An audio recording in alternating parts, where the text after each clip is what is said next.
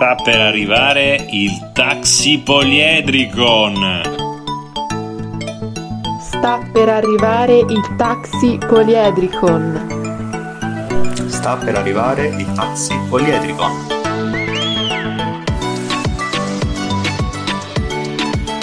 Sta per arrivare il taxi poliedricon. Sta per arrivare il taxi poliedricon. Beccatevi questo taxi!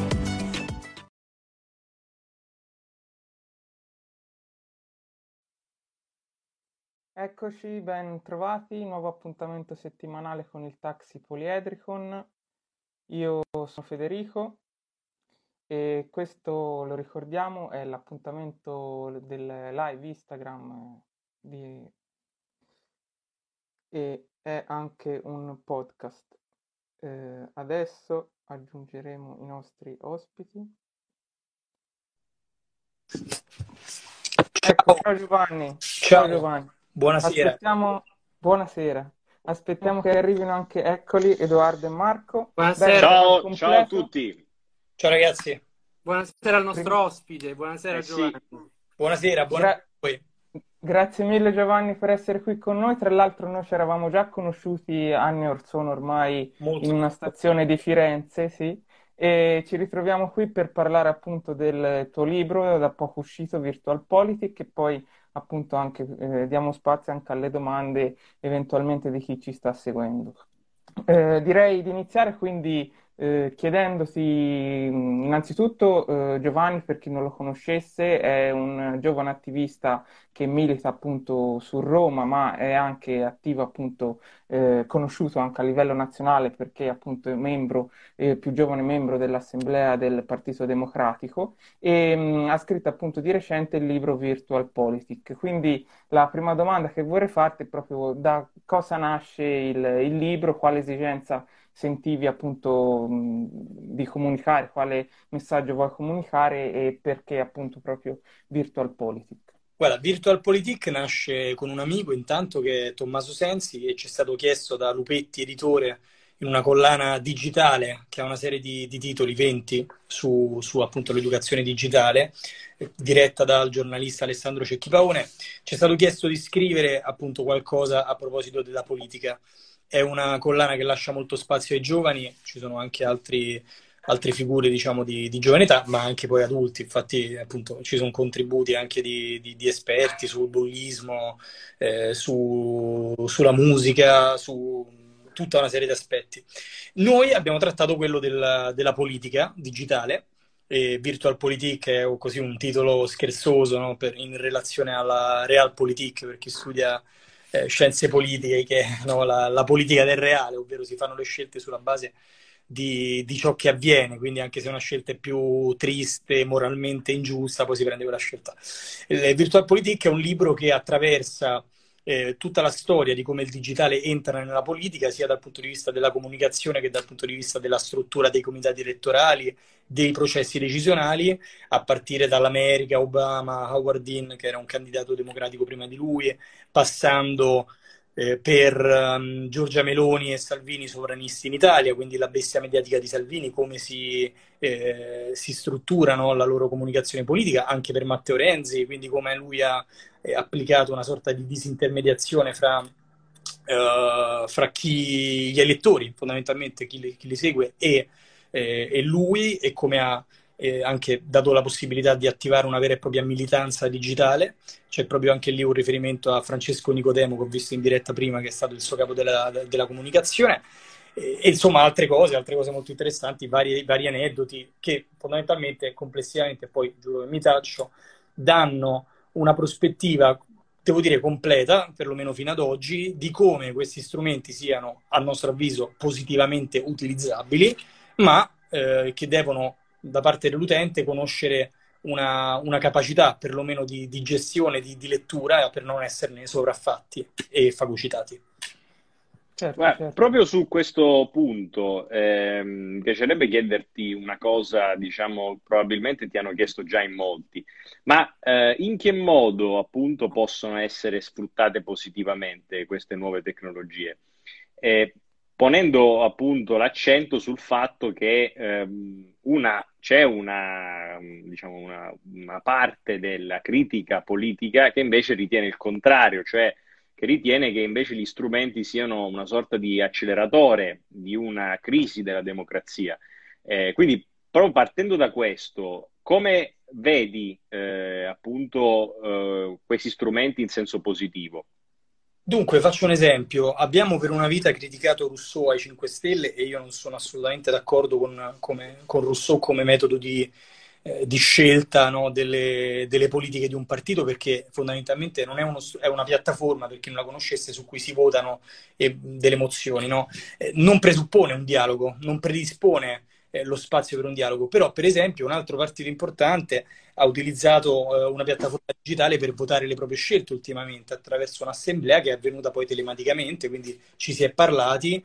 La democrazia si è, diciamo, applicata no? in tutte le sue forme, quindi il dialogo, il guardarsi negli occhi, i tempi predisposti per ognuno, ognuno si è, si è, si è come dire, esposto e poi si è votato su una piattaforma digitale. Questo è un esempio.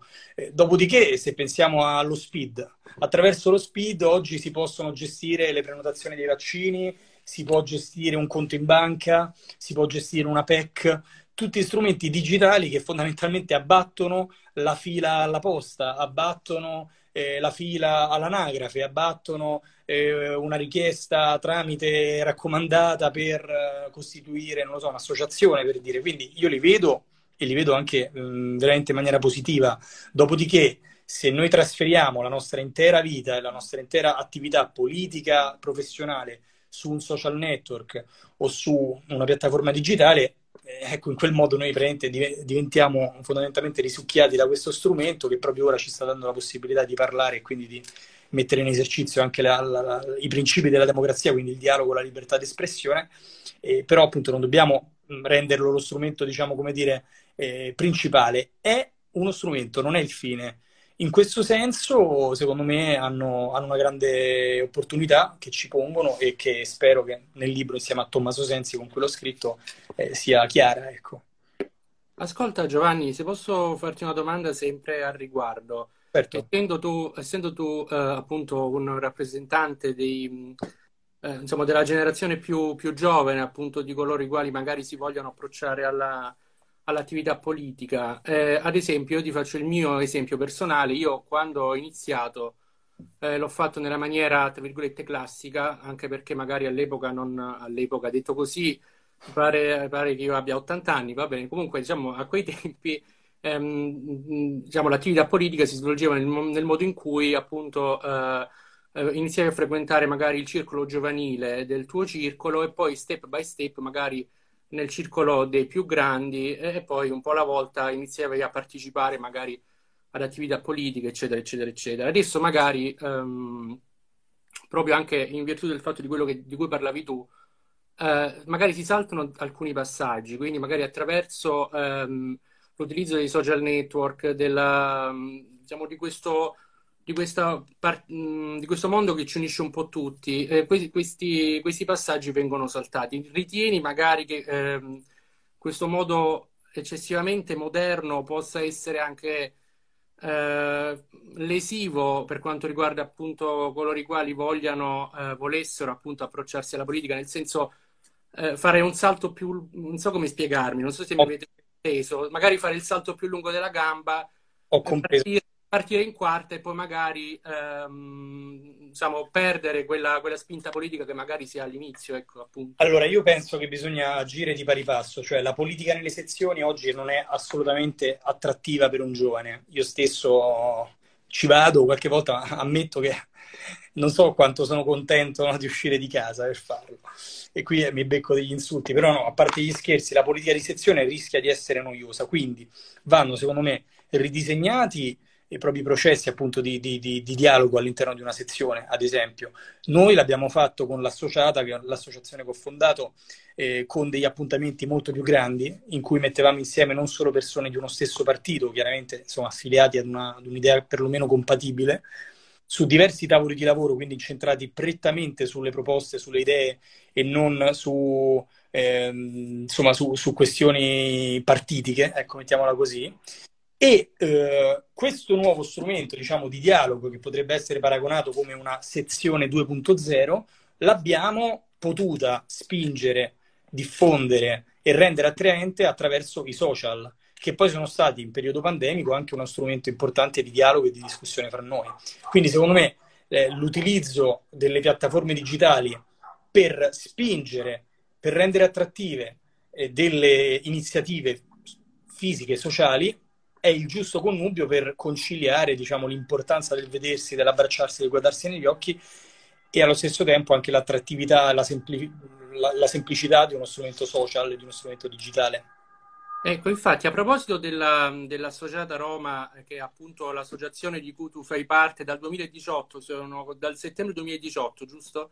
Corretto. Eh, esatto. E quindi, È eh, com'è? Ha studiato, Sei ha studiato. preparato? Sì, mi sono preparato, è vero, è vero. No, a parte, a parte gli scherzi. Sta in zona, però passerà. Eh, vabbè, è, è il momento Cono- ormai... Conosco Roma personalmente, so che può, può succedere, possono succedere questi intermezzi. Comunque, a parte questo, no, dicevo, a proposito dell'associata, della, della tua associazione, l'Associata Roma, vedo che spesso comunque ti occupi anche di sensibilizzare, mh, parlando della città di Roma, ovviamente, sensibilizzare per quanto riguarda, ultimamente lo stai facendo per quanto riguarda la raccolta dei rifiuti, ma eh, l'ultima volta ho visto che hai posto una domanda per quanto riguarda eh, i trasporti, ti ho anche risposto una volta. Ehm, sì, perché io eh, ho vissuto a Roma in periferia.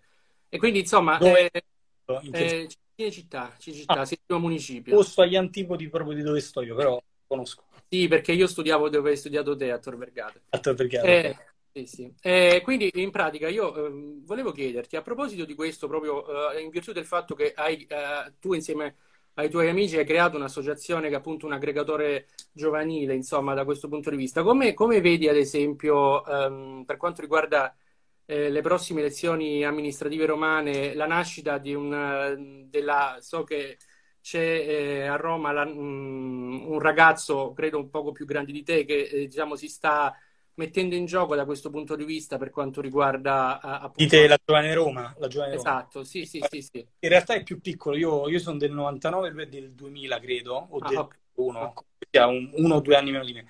Ma io penso che tutto ciò che, che abbia una vocazione civica, che, che abbia lo scopo di mettere in gioco delle persone sia positivo, finché insomma avviene ne- nell'ambito del- della laicità costituzionale. Quindi sono contento, perché non esserlo. Io penso che anche i Non- non- Voi sentite, ragazzi? No, è non andato ci via l'audio. Eh, Giovanni, si è perso l'audio. Problema. Bene, allo- allora, mh, mentre Giovanni risolve il problema con l'audio, ci tengo anche a ricordare il fatto che il titolo Un Crisanti diverso, eh, diciamo, vuole ironizzare appunto sul cognome di Giovanni, visto che eh, ultimamente, nell'ultimo periodo, il Crisanti alla ribalta per quanto riguarda la TV e l'ambito. Covid, è stato un altro, appunto, il microbiologo Andrea Crisanti, e quindi noi abbiamo ospite un Crisanti diverso, appunto Sì, che nel frattempo si sta, sta cercando di ricollegarsi. No, Ehm, avevamo capito che avevi, diciamo, fatto una sì, sì, tra i due. Ok. ecco, Scusatemi, eh, ha no, commentato Andrea figurati. Amato, my bad, perché praticamente mi ha telefonato lui e per attaccargli mi, mi è saltata Ah, la... ok, Ma ok, na- tranquillo, Scusatemi. tranquillo. Ecco. No, eri rimasto ai Maneskin, poi... Grazie Maneschi, no? Era per dire che, ero per Questo dire che la loro canzone dice zitti e buoni, no? Non Eh, ci stiamo sì, zitti e buoni, ecco, dico la esatto. stessa cosa, cioè sono d'accordo con qualsiasi iniziativa. Detto questo, dopodiché, insomma, poi ehm, spero che il sindaco di Roma sia, sia Roberto Gualtieri e non, e non altri, ecco, mettiamola così. Sì, io volevo farti un'altra domanda eh, riguardo al ruolo del leader e appunto riguardo alla partecipazione. Secondo te gli strumenti tecnologici aiutano o eh, diciamo l'emergere di un leader o comunque di una piattaforma chiara, nitida, in cui anche ci siano appunto delle figure che in qualche modo postano- possano impostare ehm, una linea? Oppure in qualche modo la evitano questa chiarezza. Eh, insomma, mh, non c'è forse il rischio di un eccessivo assemblearismo in alcuni casi, cioè che Beh. la partecipazione diventi eh, un po' fine a se stessa? in un capitolo di Virtualpolitik parliamo infatti della rivoluzione che fondamentalmente ha esercitato Twitter, che ha messo tutti sullo stesso livello. Detto questo, sappiamo che non è così, nel senso che basta un verificato oggi per dare più istituzionalità ad una dichiarazione. Era Pasolini, mi sembra, che, decis- che dicesse che, anzi senza mi sembra, era lui che diceva che eh, tutto ciò che veniva detto in televisione eh, chiunque gli fosse, chiunque fosse la fonte, da, da, da un fruttivendolo al ministro, eh, venisse inteso come più importante, più istituzionale, più autorevole. Questo i social l'hanno cercato da abbattere inizialmente, ma alla fine è come dire parlo su Canale 9 o parlo su Rai 1. Eh, lo strumento è sempre lo stesso, è fruibile da tutti, tutti mi possono ascoltare potenzialmente ma è logico che l'autorevolezza, l'importanza, la, eh, l'ascolto che suscita Rai 1 e quindi in questo caso un profilo verificato con diverse migliaia di follower è diverso da quello di un profilo semplice da 800-1000 follower. Quindi secondo me alla fine siamo un po' di nuovo insomma, a quello che, che avveniva prima, cioè non penso che il leader eh, abbia minata ecco, la, sua, la, sua, capacità di leadership. Sicuramente è più... Ehm, sfidata, è più sfidata perché tutti hanno la possibilità con le loro capacità di potenzialmente di, di giungere a, delle importanti, a degli importanti risultati certo. in termini di seguito. Vedevo ah, contemporanea c'è Carlo Calenda con un'importante imprenditrice di cosmetici che ha più di 800.000 follower, sì. Hanno tipo 2.000 collegati in questo momento, infatti ci fanno concorrenza e, e non è come se lo facesse con me, insomma, ecco questo intendono. Quindi no, tra l'altro tra l'altro, Giovanni, a proposito di questo del discorso, anche a proposito dello stesso Carlo Calenda, ricordo che nella nostra vecchia nella puntata scorsa, forse Edoardo fece, mh, fece una, disse qualcosa a riguardo, giusto Edoardo? Era parlavamo, parlavamo della, della, discutevamo appunto della live che Calenda fece insieme a Erfaina. Ah sì, e, c'era questo tema. Sì, su, sì, sul tema emerso. appunto che io non l'ho collegato un po' ho sentito che l'ha fatta, e, però No, nemmeno noi, tre, nemmeno noi. Eh, solo no, commentavamo appunto il fatto che magari facendo una live con un personaggio appunto come Erfaina legittimasse, se così vogliamo, un, un soggetto del genere, ecco, quindi insomma... Senti, eh... posso, farti, posso, farti, una domanda tecnica? Adesso torniamo sulla questione città di Roma, visto che appunto eh, ho avuto la, la fortuna, insomma, di viverci anch'io. Ehm, a proposito appunto delle periferie, visto che comunque tu spesso eh, tratti la questione del, del trasporto, ehm, come tu ben saprai, almeno per, fino a che c'ero io era così, eh, la, la, a un certo punto eh, l'ATAC decise di dimezzare ehm, le corse inerenti, le corse sugli autobus ovviamente, parlo di quelle degli autobus, per quanto riguarda le periferie, eh, aumentando quelle ehm, diciamo, che circolavano nel centro. Ehm, quindi io eh, volevo sapere un po' tu come, come, la pensavi al riguardo. Se, eh, io, per esempio, anche, avevo anche un'altra idea all'epoca. Io mi sono sempre chiesto come mai nella capitale d'Italia ehm, la metropolitana eh, non fosse eh, aperta H24. C'è una cosa che mi sono sempre chiesta, non so te che comunque ci vivi sempre, perché io ritengo che una città come Roma, che eh, diciamo, è molto soggetta, particolarmente soggetta al traffico, perché. Um, Chiaramente eh, diciamo che purtroppo è una città che sfrutta molto eh, l'automobile e molto poco il trasporto pubblico, vuoi perché, vuoi perché, comunque non è particolarmente funzionante, a parte diciamo, eh, la metropolitana se non piove, perché ricordiamo a tutti che se piove si allaga di tutto nella città di Roma, è oggettiva la cosa, non lo dico io, lo, eh, penso sia sotto gli occhi di tutti. Quindi volevo un attimo um, comp- capire da te come la pensavi riguardo, se eh, ritieni sia giusta la scelta di, eh, da un certo punto di vista, investire nel, nel, trasporto per quanto riguarda il centro, anche in virtù del fatto che appunto è una città molto turistica, quindi probabilmente è stato fatto anche per quello, piuttosto che ehm, un investimento fatto sulle zone periferiche della città, ecco. Allora, intanto ci tengo a dirlo perché appunto mh, sono stato molto criticato per un video che ho fatto qualche giorno fa sul tema del, del contagio che appunto ha colpito maggiormente le periferie per un dato, secondo me per un dato molto semplice, ovvero la quantità di persone, quindi sono di più i contagi. Certo. Secondo altri non è riducibile a questo, quindi c'è l'aspetto appunto del, la, dei lavoratori che tendenzialmente in periferia fanno lavori magari che non si possono fare sempre smart working, c'è il fatto che si vive tendenzialmente in nuclei familiari più grandi e quindi è più facile contagiarsi, le case sono più piccole. E poi però c'è un fatto che gli anziani eh, costituiscono un nucleo familiare su due al centro e uh, inoltre eh, ci sono molte case vacanza, insomma è una sorta di museo a cielo aperto e ponevo questo problema e ho detto che secondo me sarebbero servite delle politiche abitative che favorissero anche l'abitare in centro di studenti, di famiglie, eccetera. Qui sono stato attaccato, se andate sul mio video ci sono diversi commenti che ho tenuto perché ho risposto eh, che dicono ah ma non si risolve così, ma io non intendevo dire assolutamente che il problema delle periferie si risolve tras- trasbordando le persone dal cent- dalla periferia al centro. Ponevo una questione che il centro in ogni città è fondamentale. Cioè, eh. se penso a Londra, io penso a eh, Times Square, penso a eh, la, la, la, al di là del Buckingham Palace, però insomma al quartiere de, del business, eccetera, come per New York a Wall Street. Cioè la parte produttiva tendenzialmente avviene spesso che sia più al centro. E se le periferie non sono collegate fra di loro, prima di tutto, e al centro, dove ci sono comunque inevitabilmente, cioè se io devo andare all'anagrafe, l'anagrafe è al centro, cioè mettiamoci l'anima in pace, per, ma non perché sono eh, cattivi, ma perché il centro è più vicino a tutte le altre periferie, cioè è una questione eh, logica. Quindi è normale che il centro debba essere, secondo me, più fruibile e anche più accessibile.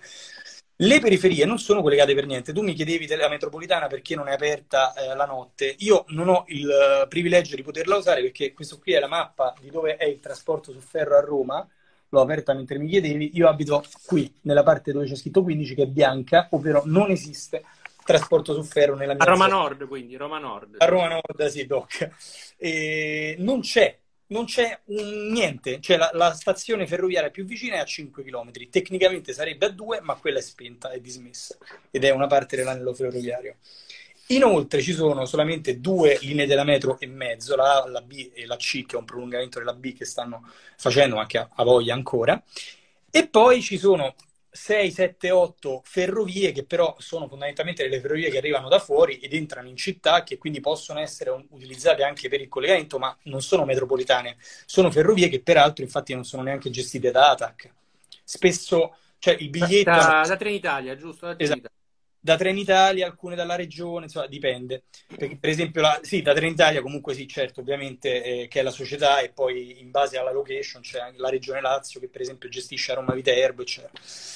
E, ehm, questo fa sì che eh, fondamentalmente non c'è un progetto mh, mm, integrato né attuale né di, di, per il futuro di un, di un, trasporto pubblico su ferro e secondo me anche se tutti dicono che il trasporto pubblico su ferro a Roma non può funzionare perché se scavi trovi eh, qualunque cosa, io sono ancora convinto che il trasporto pubblico su ferro sia la strada perché ogni volta che andiamo all'estero eh, la prima cosa che noti quando vai a Londra, quando vai in Francia, quando vai a Tokyo è che c'è la metropolitana e è che c'è poi un poco de- ma anche a Milano o dire, a Brescia, cioè ovunque. Quindi io sono ancora un, un, fan del trasporto su ferro, ovviamente accostato a delle soluzioni di medio raggio, eh, come appunto le piste ciclabili, per i monopattini, eh, eccetera, eccetera. Ma non possiamo pensare di impostare una capitale eh, di una nazione del, del, del, G7 senza trasporto su ferro, che non è obsoleto assolutamente. Infatti stiamo investendo sulla TAV, infatti stiamo investendo sul corridoio che va dall'Adriatico al Northern Range per, per, per, per portare prodotti da, da, una parte all'altra del mare europeo, quindi insomma non è assolutamente così, non è obsoleto.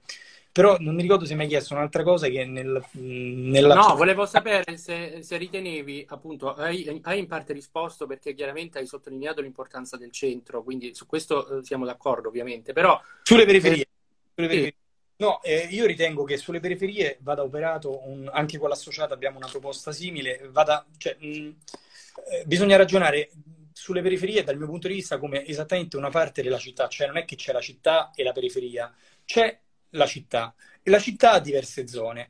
Tutte quelle zone che sono scollegate tra di loro e, dal, e quindi anche dal centro vanno collegate di più perché se io collego eh, la periferia con le altre periferie e con il centro ho, do la, l'opportunità a quei ragazzi di muoversi di quindi andare al lavoro con più semplicità, di andare a frequentare ehm, un'associazione che magari non è nella loro zona da un'altra parte, di fare quello sport che magari si fa, il canottaggio si fa solo su Lungotevere, di andare a Lungotevere. Cioè, se tu non integri una periferia con il resto del contesto urbano, crei fondamentalmente una sorta di, mh, di ghetto, vogliamo dire, ovviamente siamo insomma, in diretta Instagram alle 7 di sera, quindi eh, passatemi il termine. Quindi ovviamente è l'unico, secondo me è l'unico modo, cioè l'integrazione di una periferia nel contesto urba- urbano passa in primis per i trasporti. In parallelo bisogna ragionare sul decoro urbano, bisogna ragionare eh, sulla sul, cura del verde, sui rifiuti, ma quelli sono problemi che sono principalmente in periferia, ma che ci sono anche nelle zone meno periferiche, vi assicuro, a Roma. Se guardate le mie storie, via San Godenzo, che è una zona visto, visto. Media periferia, comunque c'è pure lì, ci stanno i, i secchioni pieni di rifiuti, quindi insomma, eh, io penso che il problema principale a Roma alla fine, poi alla fine di tutto, siano i trasporti, per le periferie in particolare. No, tra l'altro a proposito dei rifiuti, io ti avevo, ti avevo, avevo risposto nel tuo, nella tua finestra di domande che avevi posto proprio per quanto riguarda il problema rifiuti in questo caso, perché ti avevo chiesto come mai, um, perché io ricordo che per un periodo eh, furono distribuiti, non so se in tutte le zone di Roma, ma furono distribuiti dei, dei, insomma, dei sacchetti. La porta, tu sei quello della domanda della porta Esatto, Mi sì. scuso se non ho risposto, ma non ho risposto a nessuno perché Mm, a volte magari eh, poi risulto troppo pesante, insomma, però l'avrei, te, te lo dico qua. Eh, io penso che la porta a porta sia l'unica soluzione reale al fatto che non si faccia la raccolta differenziata a Roma. Cioè, tutti hanno l'alibi di dire che poi se buttano il cestino, il sacchetto nel, nel, cassonetto della differenziata, poi mettono tutto insieme. Ecco, se fai la raccolta eh, porta a porta, questo non avviene. E inoltre, la cosa scandalosa è che eh, comune, l'attuale amministrazione si era posta come obiettivo, in linea con tutte le convenzioni internazionali, eh, quindi non era una cosa, diciamo, come dire, farina del suo sacco, c'era l'obiettivo di arrivare nel 2021 con il 70% eh, della raccolta differenziata. Il nuovo obiettivo è il 2025 60%, quindi 5 anni in più, 10% di raccolta differenziata in meno. Allora, noi possiamo fare la discussione sulle discariche, sul termovalorizzatore, ma se non facciamo intanto tutta la differenziata che ci serve, cioè, è una discussione, eh, non ti dico inutile, ma eh, che comunque non va a risolvere anche un problema di ecologia, di, di decoro, eccetera. Quindi sono pienamente d'accordo con la porta a porta. No, tra l'altro penso che incentiverebbe anche un, diciamo, il lavoro stesso, perché chiaramente un raccolto porta a porta incentiva anche poi la, diciamo, l'acquisizione di lavoro eh, proprio manuale per quanto riguarda appunto la Mi rendo conto che mh, per chi non l'ha mai fatta... Mh, risulti essere un po' impegnativa perché comunque appunto le, bisogna no? cioè, io lo so perché ne, nelle case al mare il soldo c'è sempre no? allora quando l'affitti ovunque vai allora è sempre un casino quest'estate ero in Puglia in, in, un comune in un piccolo paesino della Puglia tra l'altro Marco ah, vivo io dove, dove so, per, infatti noi qui la facciamo io sono della Puglia okay. quindi noi facciamo la... e voi fate infatti mi ricordo che c'era il casino no? Cioè, avevamo sta plastica era tipo martedì e sarebbero passati il lunedì dopo e non sapevamo che farci, però insomma ti organizzi, cioè, ci avrai un posto anche condominiale in cui la puoi lasciare e poi dopo si mette. Infatti secondo me la raccolta porta a porta, soprattutto in una città come Roma, andrebbe poi organizzata condomin- dal punto di vista condominiale, laddove si può, cioè metto dei secchioni, è quello piano... che succede a Milano, ad esempio. Esatto. Cioè no, che... ma in realtà Giovanni, guarda, io ti posso, ti posso dire, io ricordo, eh, prima appunto che mi tras- ritornassi qui in Puglia, quando ero ancora a Roma, mi ricordo una zona di Roma, adesso non, non, non si saprei dire, credo fosse eh, Roma Est, in un quartiere, adesso non ricordo quale, okay. però ricordo che ehm, svolgevano appunto la raccolta differenziata a livello condominiale, loro avevano i, i, questi maxi cassonetti condominiali. Ma in qualche zona avviene. Eh sì, e quindi lo facevano anche, devo dire la verità, lo facevano anche in questa zona a Roma. Adesso Però per la maggior parte no, eh, avviene in qualche rarissima zona, c'è qualche rarissima zona che ha le isole eh, ecologiche, però tendenzialmente no. E poi appunto al di là della raccolta differenziata, che è a mio avviso la, la questione cruciale per cui va fatta la porta a porta, c'è anche una questione di decoro, cioè certo se tu vai a Parigi, adesso a me dispiace fare sempre il parallelismo, però insomma uno prende ad esempio ciò che c'è di più vicino e, e, di migliore, no? È normale, cioè ognuno di noi vuole migliorare sulla base di chi va meglio. Allora, se tu vai a Parigi, vai a Londra, non trovi un cassonetto per strada grande due metri per tre, è una cosa inutente, mm, sono delle piccole discariche sulla strada fondamentalmente, una cosa del genere non si può vedere e, oltre a non essere funzionale per, la, per, per lo smaltimento e per la raccolta, insomma. E io volevo farti un'ultima domanda, visto che appunto l'hai menzionato prima, quando appunto facevi un parallelismo con altri capitali globali, Tokyo, perché spulciando sul tuo profilo Instagram ho visto che hai vissuto, se non sbaglio, un'esperienza di studio eh, nella capitale del Giappone. Quindi volevo chiederti se è un caso oppure no che eh, diciamo, la, la tua vena di scrittore abbia avuto sfogo dopo questa esperienza, oppure hai avuto un'influenza o hai vissuto delle sensazioni, ecco, portaci in un viaggio col pensiero con Volent- te a Tokyo. Guarda, ogni volta che mi si chiede di Tokyo io sono, mi emoziono perché torno con la testa lì e vorrei tornarci subito. E anche perché appunto coincide nella mia testa proprio con la fine del periodo di libertà perché io sono tornato e due settimane dopo c'è stato il lockdown, quindi tra virgolette è l'ultimo ricordo che ho della mia vita pre-Covid. Esatto, sono tornato e mi ricordo che per prendermi in giro siccome Tokyo, no? per tutti Tokyo equivale a Cina, anche se non c'entra niente, è un'isola, eh, però per tutti è Cina, e, mi vennero ad accogliere i miei amici con la mascherina per, per prendermi in giro, chiaramente, però, e poi devo dire anche persone di, di, elevato calibro mi dissero tipo tu devi fare la quarantena, quando ancora non era così. Comunque, eh, Sicuramente non è un caso che la mia vena di scrittore sia sbocciata lì, anche se io eh, Battiti, che è il primo libro che ho pubblicato nel 2020, nel giugno del 2020, l'avevo cominciato a scrivere prima, però poi era, era più una raccolta di pensieri eh, che, che, in qualche modo poi lì, eh, con l'influenza in particolare del mio vicino di stanza, che era l'unico italiano che ho conosciuto, eh, insieme a un altro paio, però insomma quello che ho conosciuto meglio, è scrittore anche lui, e scrittore so, che si dimena a scrivere come me. E io ho detto, sai che c'è, ma io lo finisco, c'avevo questo computer, la sera mi mettevo là tutte le sere, mi bevevo una cosa, eccetera, e scrivevo, scrivevo, scrivevo. A un certo punto, arrivato a un certo punto, ho detto, senti, ehm, qua siamo a 30.000 parole, bisogna pubblicare, insomma. Quindi poi l'ho fatto leggere a un po' di persone, ho modificato delle cose, tra cui la mia ex professoressa di italiano del liceo, eh, parenti esterni, eccetera, anche questo mio amico di Tokyo. E, e, poi l'ho affinato e l'ho mandato agli editori proprio il 5 febbraio, io sarei ripartito il 7. E tre settimane dopo l'editore mi ha chiamato e mi ha detto guarda ci piace, vorremmo pubblicare e, e ci siamo accordati. E, mh, Tokyo è stata un'esperienza pazzesca perché intanto ci sono andato proprio con l'intenzione di, di, di, non avere aspettative, cioè io non conoscevo nulla del Giappone, intenzionalmente non ho studiato niente sul Giappone, cioè sono andato lì proprio che per me poteva, essere, poteva esserci qualsiasi cosa, cioè l'unica cosa che avevo visto era una foto del, della città dall'alto e forse il sushi. Uh, La città incantata può essere un film, un cartone animato. Mm da ragazzi. Eh, ma è quello lì della, quella, di, quella ragazzina che si trova in questo... Sì, sì.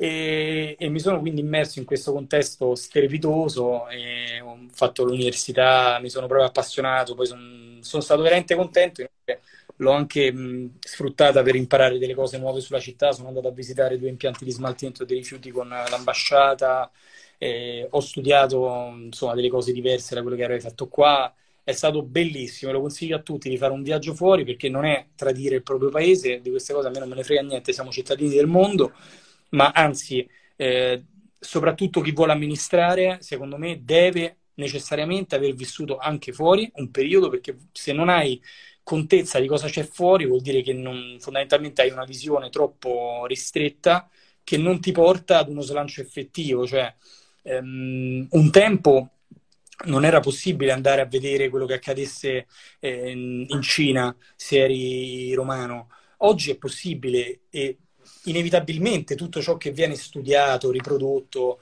ehm, creato in, in, paesi così lontani, a decine di migliaia di chilometri da qui, ha un qualcosa di diverso, ha un qualcosa che può essere più geniale, anche meno geniale.